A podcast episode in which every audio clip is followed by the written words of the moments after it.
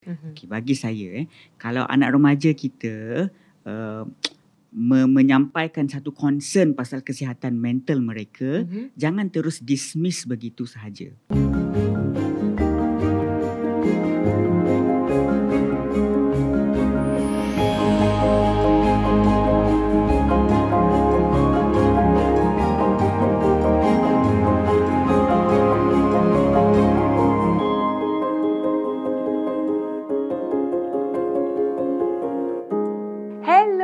Welcome to Sembang Tepi Kak G, talk show susulan dari hashtag PM Tepi Kak G di gempak.com.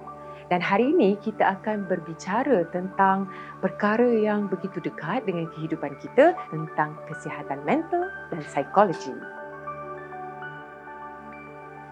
Dan di studio kita tersenyum di situ iaitu psikologis klinikal Encik Akif Basri yang akan turut bersama membincangkan tentang isu-isu berkaitan dengan kesihatan mental dan hari ini kita juga ada tetamu istimewa tersenyum juga di hujung sana itu berbaju biru iaitu Syed Azmi. Betul kan? Jadi hari ini kita akan dengarkan kisah Atika yang rasa diabaikan oleh ibu bapanya kerana diberikan layanan berbeza berbanding kakak dan adiknya. Hai, saya baru berusia 15 tahun. Saya mempunyai banyak masalah terutama berkenaan dengan keluarga. Saya ada tiga adik-beradik dan saya anak kedua tetapi saya sering rasa yang saya diabaikan dan tiada siapa yang nak bela saya. Kakak saya, anak emas ayah saya, adik lelaki saya, anak emas ibu saya. Jadi bila berlaku pergaduhan hanya saya yang disalahkan dan kadang-kadang layanan yang diberikan berbeza-beza. Kadang-kadang saya cuma berfikiran positif sahaja tapi lama kelamaan pemikiran saya bertukar ke arah negatif. Saya ada juga ambil ujian DAS, DASS untuk melihat skala depresi, stres dan anxiety. Keputusannya saya mengalami depresi dan stres yang sangat teruk. Saya ada juga beritahu kepada ibu bapa saya tapi mereka cuma anggap saya bergurau dan tidak ambil perkara ini dengan serius. Jika saya tidak ada tempat untuk mengadu, saya akan menangis bersendirian dalam bilik dan berzikir supaya saya tidak melakukan perkara yang berbahaya.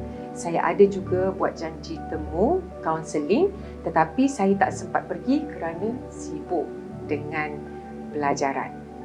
Okey, saya ajukan soalan dulu pada Akif lah. Jadi, um, apakah DAS? Jadi DASS ni, uh-huh. sebenarnya nama penuh ni DAS 21.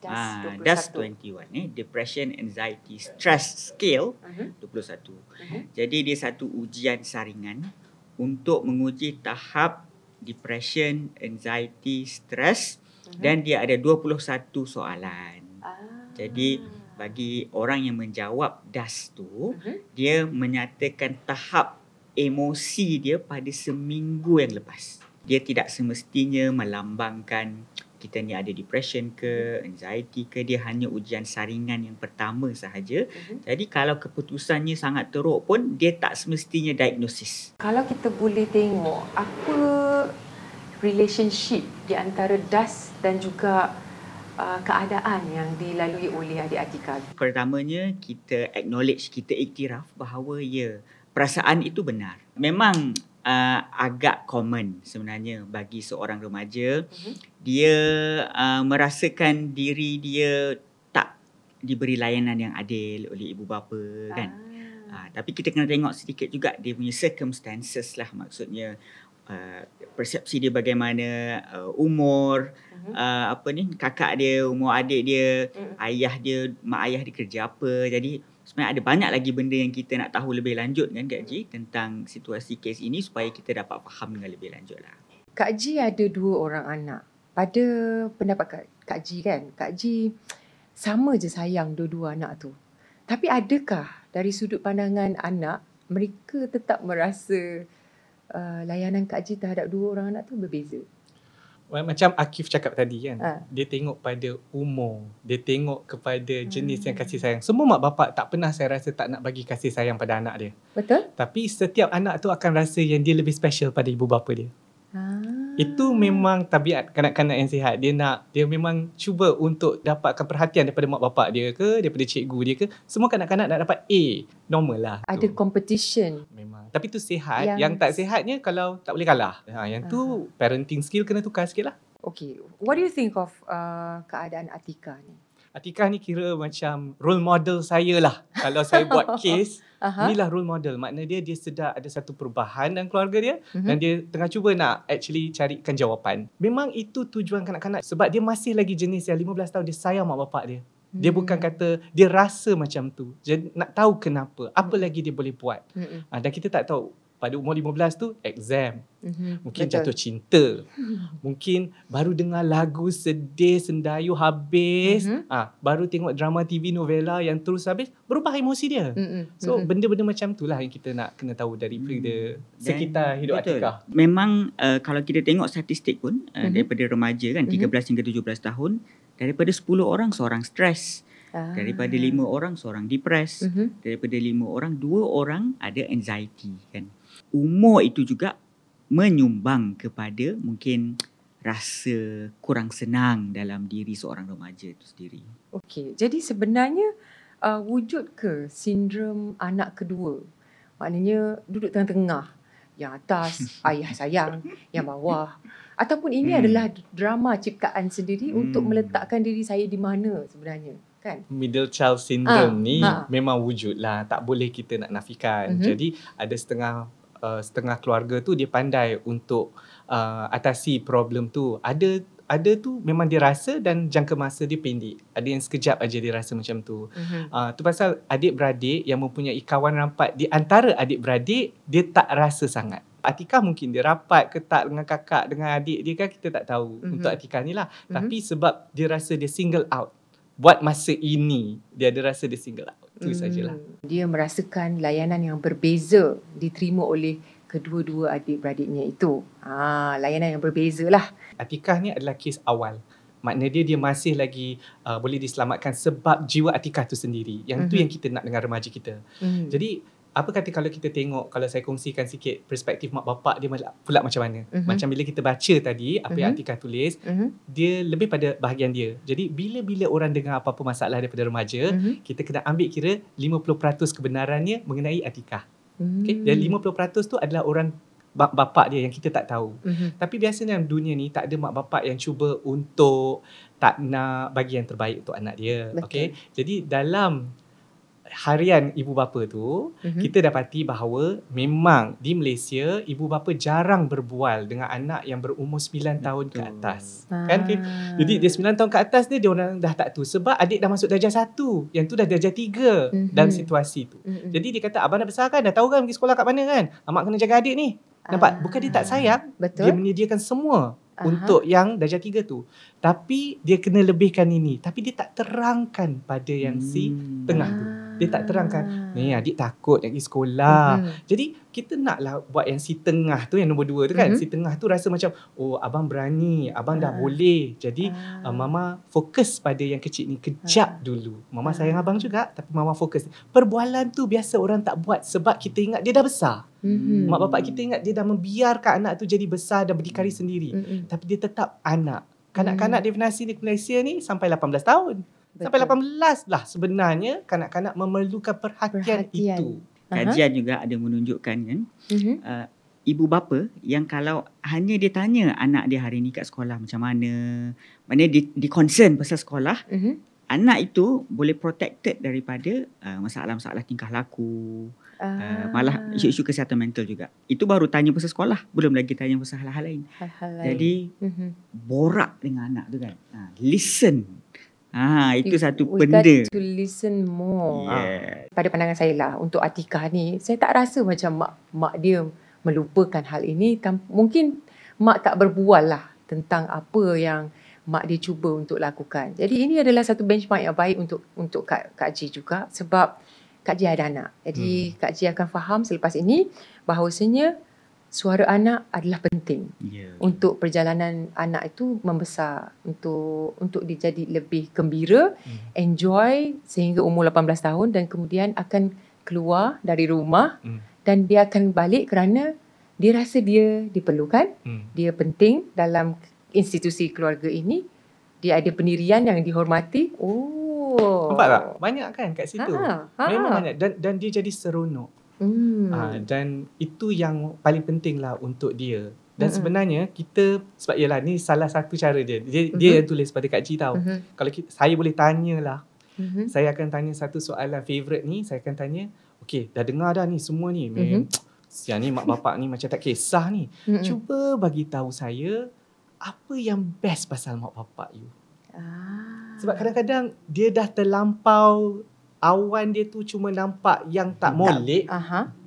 Jadi cuba kita tanya dia, apa dia punya benda yang best pasal mak bapak dia yang istimewa? Apa yang special? Apa yang dia tahu? Apa yang dia ingat? Mhm. Kadang-kadang bila dia buka tu dia akan nampak satu dimensi baru dekat situ juga. Ah. Ha, betul kan? Dan soalan tu simple. Dia bukannya merawat, Mhm. dia sekadar satu soalan untuk kita nak dengar juga. Sebab nampak sangat dia sayang keluarga tu. Jadi kalau kita lihat sebenarnya untuk kesihatan mental teenagers ni banyak aspek yang kita perlu titik beratkan. Sokongan daripada parents of course.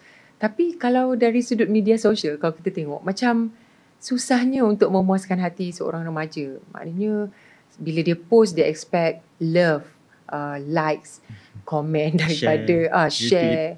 Jadi macam mana kita nak uh, ini bukanlah Atikah sebab Atikah ni sangat baik dia menulis pun untuk sud- dari sudut yang positif minta bantuan dan sebagainya kan tapi untuk remaja lain contohnya macam macam mana untuk memberitahu kepada mereka Masalah hanya akan timbul bila kanak-kanak rasa bosan, benda tu wujud. Bosan itu wujud walaupun duduk dalam rumah sebab kanak-kanak biasa suka berlari, berkawan, Hmm. bergaul, bersosial, Mhm. melihat sesuatu yang baru Mhm. dan try out new things physically ke apa ke macam tu. Jadi sekarang ni yang buatkan bila dia bosan dia akan pergi melilau kat tempat yang dia boleh iaitu dia tak ada lorong-lorong lah tapi dia melilau dalam dunia sosial Ah. dan social media. Mhm. Itu yang bahayanya bila itu menggantikan tapak meja makan punya perbualan. Hmm. So itu yang saya Ah. kata makan sama tak dengan anak-anak. Ha, Ah. Kalau kata tak aja saya dah kata okay itu kena ingat tu sebab makan bersama anak-anak tu number one priority. Kalau tak kita Mhm. patut tambah sikit lagi patutnya kata solat berjemaah ke apa ke macam tu kan. Mhm. But it's very difficult nak dapat tu jadi kita Mhm. kata makan bersama. Macam Akif pula rasa macam mana? Kepentingan dalam menjaga kesihatan mental anak-anak. Macam mana kita nak buat walaupun Akif cuma ada anak satu yang masih berusia 2 tahun tapi uh, sebab Akif selalu bersama-sama dengan pesakit-pesakit dan sebagainya di kalangan remaja, selalu bagi talk mendekati mereka. Jadi bagaimana untuk kita uh, ceritakan pada remaja supaya uh, apa tu dia punya cloud tu jangan berat-beratkan? Ah, sebab perjalanan masih jauh. Apa yang paling penting strengthen out the bonding antara you and your parents and your adik-beradik. Jadi mungkin apa yang Akif boleh katakan Satu, Dari sudut pandangan, hmm, ah. benda yang kita jarang buat sebenarnya mm-hmm. adalah mengenal emosi kita. Ah. dia nampak macam simple kan? mm-hmm. Mm-hmm. Tapi sebenarnya dia satu tips yang sangat baik Mm-hmm. supaya kita membina resiliency, tahap Hmm. ketahanan diri. Ha, Mm-hmm. daya daya tindak resiliency. Mm-hmm. Dan dia bermula dengan mengenal dan menamakan emosi kita sejak daripada kecil lagi. Sebagai contoh kan. Mm-hmm. Kita tahu tak nak bezakan perbezaan emosi-emosi ini. Mhm. Frustration, Mm-hmm. disappointment, resentment, jealousy, anger, Mm-hmm. depressed, sad, hate. Semua ini lain maksudnya. betul betul Tapi kita pandai tak nak menamakan apa yang kita sedang rasa. ah. Ha, benda ni sepatutnya dididik daripada kecil. Kalau Ah. zaman kanak-kanak tu kita if you're happy, happy, happy, clap your hand. Ah, itu kan dia ada lagu tu kan. ah, Tapi itu untuk kanak-kanak lah. ah, ah. Bila semakin dia remaja, kena biasakan bercakap tentang emosi mereka. Ayah marah. Mak marah. So, bila kita biasa cakap pasal emosi, anak pun akan biasa express emosi dia. Ah. Bila tak pandai nak express emosi, dia akan jadi express cara lain. Okay? Hmm. so, dan benda ni kajian menunjukkan kanak-kanak yang dididik mengenal emosi mereka. Mhm. Apabila mereka besar, meningkat remaja, mereka lebih protected daripada anxiety dengan depression. Atikah yang berfikiran sedikit negatif, uh, rasa dipinggirkan oleh kedua ibu bapanya dan selalu merasakan mendapat treatment yang berbeza daripada kedua ibu bapanya. Pada pandangan Syed, apa yang Atika perlu lakukan? Okey, jadi Atikah ni sebagai saya punya idola remaja lah sekarang uh-huh, kan. Uh-huh. Uh, dia dah buat DAS, dia dah cuba bagi tahu mak bapak dia. Uh-huh. Okey, tapi dalam proses bila dia buat DAS ni, katalah dia buat online atau uh-huh. cikgu dia yang bagi tahu kat situ, uh-huh. dia boleh cakap dulu dengan cikgu dia dulu apa perasaan dia dan sebagainya. Uh-huh. Jadi uh, itu satu. Dan biasanya kepada mereka yang uh, dah buat DAS ni kalau dia buat online dia akan ada lah tip-tip dia lepas itu mm-hmm. itu bukan diagnosis eh macam mm-hmm. Akif cakap tadi mm-hmm. jadi dalam tu juga ada mm-hmm. juga menerangkan bagaimana untuk kita nak pergi jauh lagi mm-hmm. bila kita kata kanak-kanak cakap pada parents bila mm-hmm. Atika cakap pada parents kadang-kadang mungkin parents tak faham mm-hmm. uh, jadi dia mungkin cakap oh ni tengah depressed tapi dia tak faham atau mak bapak tak faham kita tengok tu je lah dulu mm-hmm. jadi bagi saya ialah kalaulah Atika rasa tak boleh lah nak cakap dengan mami dengan daddy ni mm-hmm. jadi Atika saya selalu galakkan pergi kepada ahli keluarga lain yang lagi dekat. Maksudnya ah. pakcik-makcik ke apa ah. macam tu untuk sampaikan saja. Jadi yang tu biasanya akan tersampai juga dekat mak ayah. Ah. Atau melalui cikgu. Kalau kat sekolah, dia pergi sekolah, dia boleh cakap cikgu. Cikgu pun boleh sampai pada ibu ayah. Mm-hmm. Tapi uh, teknik dia bila kat sini ialah tidak mahu melihat Uh, perlakuan dia buat DAS tu sebagai satu benda yang bukan tak serius tapi tak adalah alarming sangat. Mm-hmm. Dia semata-mata macam budak ni dia tengah cuba something ni. So that is an intervention yang kena buat berasaskan keluarga. Makna hmm. dia ibu bapa dia tu kena main peranan sikit dekat situ untuk lihat hmm. balik. And untuk Atika, if you really believe in your family and you memang sayang your family, hmm. jangan give up. Hmm. Maybe that day tak sesuai, you just tepuk belakang. Hmm. Besok cuba lagi cakap dengan parents. Sebab ah. sekarang ni saya tidak boleh, kita kena be very realistic tau. Kita hmm. dah try sekali terus give up, tak boleh dia boleh. mesti cara lain. So untuk Atika syabas to you. Mm-hmm. Uh, tapi saya rasa bagi tahu your parents pasal kalau itu you boleh buat, just try change the tactic untuk buat sekali lagi. So today just tepuk Atika dah try lah hari ni. Tuan saya tak dapat lah. Atika try besok eh. Mm-hmm. That is the spirit. Uh, dari sudut katalah mak bapak Atika pula tengok cerita ni. Uh, bagaimana untuk avoid negative parenting? Uh, no such thing as bad parenting, but sometimes it turn out to be negatif kalau kita tidak pandai. Ha, macam nak berbual pun mesti ada cara bagaimana untuk memupuk rasa nak nak nak sembang, nak rasa nak gembira bila berbual tu. Jadi apa yang Akif boleh sampaikan? Pertamanya saya mungkin kita yakinlah uh, mak bapak ni dia ada sayang lah kepada anak dia kan. Uh-huh. Dia ni mencuba sedaya upaya yang terbaik dia boleh bagilah. Uh-huh. Cuma mungkin juga ada banyak usaha-usaha mereka yang mereka tersilap and it's okay mm-hmm. okay and it's okay to make mistakes cuma kita kena selalu muhasabah lah janganlah keep on making mistakes yang berulang kali sama mm-hmm. kan okay dan kalau kita tengok tadi Atikah kata dia rasa bila lepas dia buat das tu mm-hmm. dia bagi tahu ibu bapa ibu bapa dia rasa macam tu satu gurauan mm-hmm. okay, bagi saya eh kalau anak remaja kita uh, me- menyampaikan satu concern pasal kesihatan mental mereka mm-hmm. jangan terus dismiss begitu sahaja Take it seriously. Okay, take it seriously. Kalau anak kita tu rasa dia nak dapatkan bantuan profesional, siap dah buat temu janji dengan kaunselor lagi ni. Sebab tak sempat lagi nak jumpa kan. Betul. Which is very good. So, support that.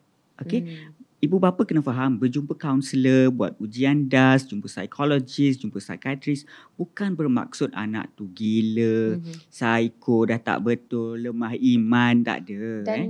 sebagai ibu bapa kita ada mungkin tercalar betul, egonya. Betul. Macam, eh, I tak boleh handle ke? Yes. Ah, I'm your mother or yes. I'm your father. Ah. Betul. Jadi kita kena admit benda tu. Betul. Ah. Dan itu adalah bukan tak semestinya salah ibu bapa pun the fact that anak perlu orang ketiga Mm-mm. untuk dia meluah kerana seorang remaja ni kadang-kadang ada benda-benda sensitif dia tak nak lah mak ayah dia tahu kan ah. dia crush kat siapa ke adalah benda-benda tertentu yang mak ayah ni dia takut image persepsi mak ayah dia pada dia tercala so mm-hmm. dia nak bagi tahu orang yang selamat mm-hmm. ya, tapi orang ketiga so kita mak ayah tak semestinya kalau anak kita tu dia ada uh, isu-isu kesihatan mental kan tak kisahlah mm-hmm. depression ke anxiety ke stress mm-hmm. tak semestinya terus itu menunjukkan kita ni bad parents weak parents mm-hmm. kita acknowledge okay anak kita mungkin memerlukan sesuatu sokongan sosial mm-hmm. kalau kita boleh menjadi pendengar yang baik alhamdulillah teruskan mm-hmm. tapi dalam masa yang sama galakkan dia sokonglah dia kalau dia nak dapatkan bantuan profesional jumpa kaunselor ke Mm-mm. itu boleh membantu dan kita bekerjasamalah bersama-sama dengan uh, therapist profesional tersebut supaya for the best interest of the child. Betul. Terima kasih kepada kedua-dua panel yang bersama dengan Kak Ji pada hari ini. Mudah-mudahan ada peluang, ada rezeki, kita akan jumpa lagi. Kepada Atika dan sesiapa sahaja yang struggle dalam menangani isu ini, tabahkan hati ya sebab ada banyak bantuan yang tersedia untuk sesiapa yang memerlukan. Eh, Kak Ji ada kat sinilah. Kak Ji akan dengar segala rintihan hati korang, okey? Jika anda ada sebarang masalah, jangan lupa untuk DM, PM kami di Astro Gempak, Facebook, Instagram atau Twitter. PM tepi je. Kita jumpa lagi, okey? Sembang tepi Kak Ji.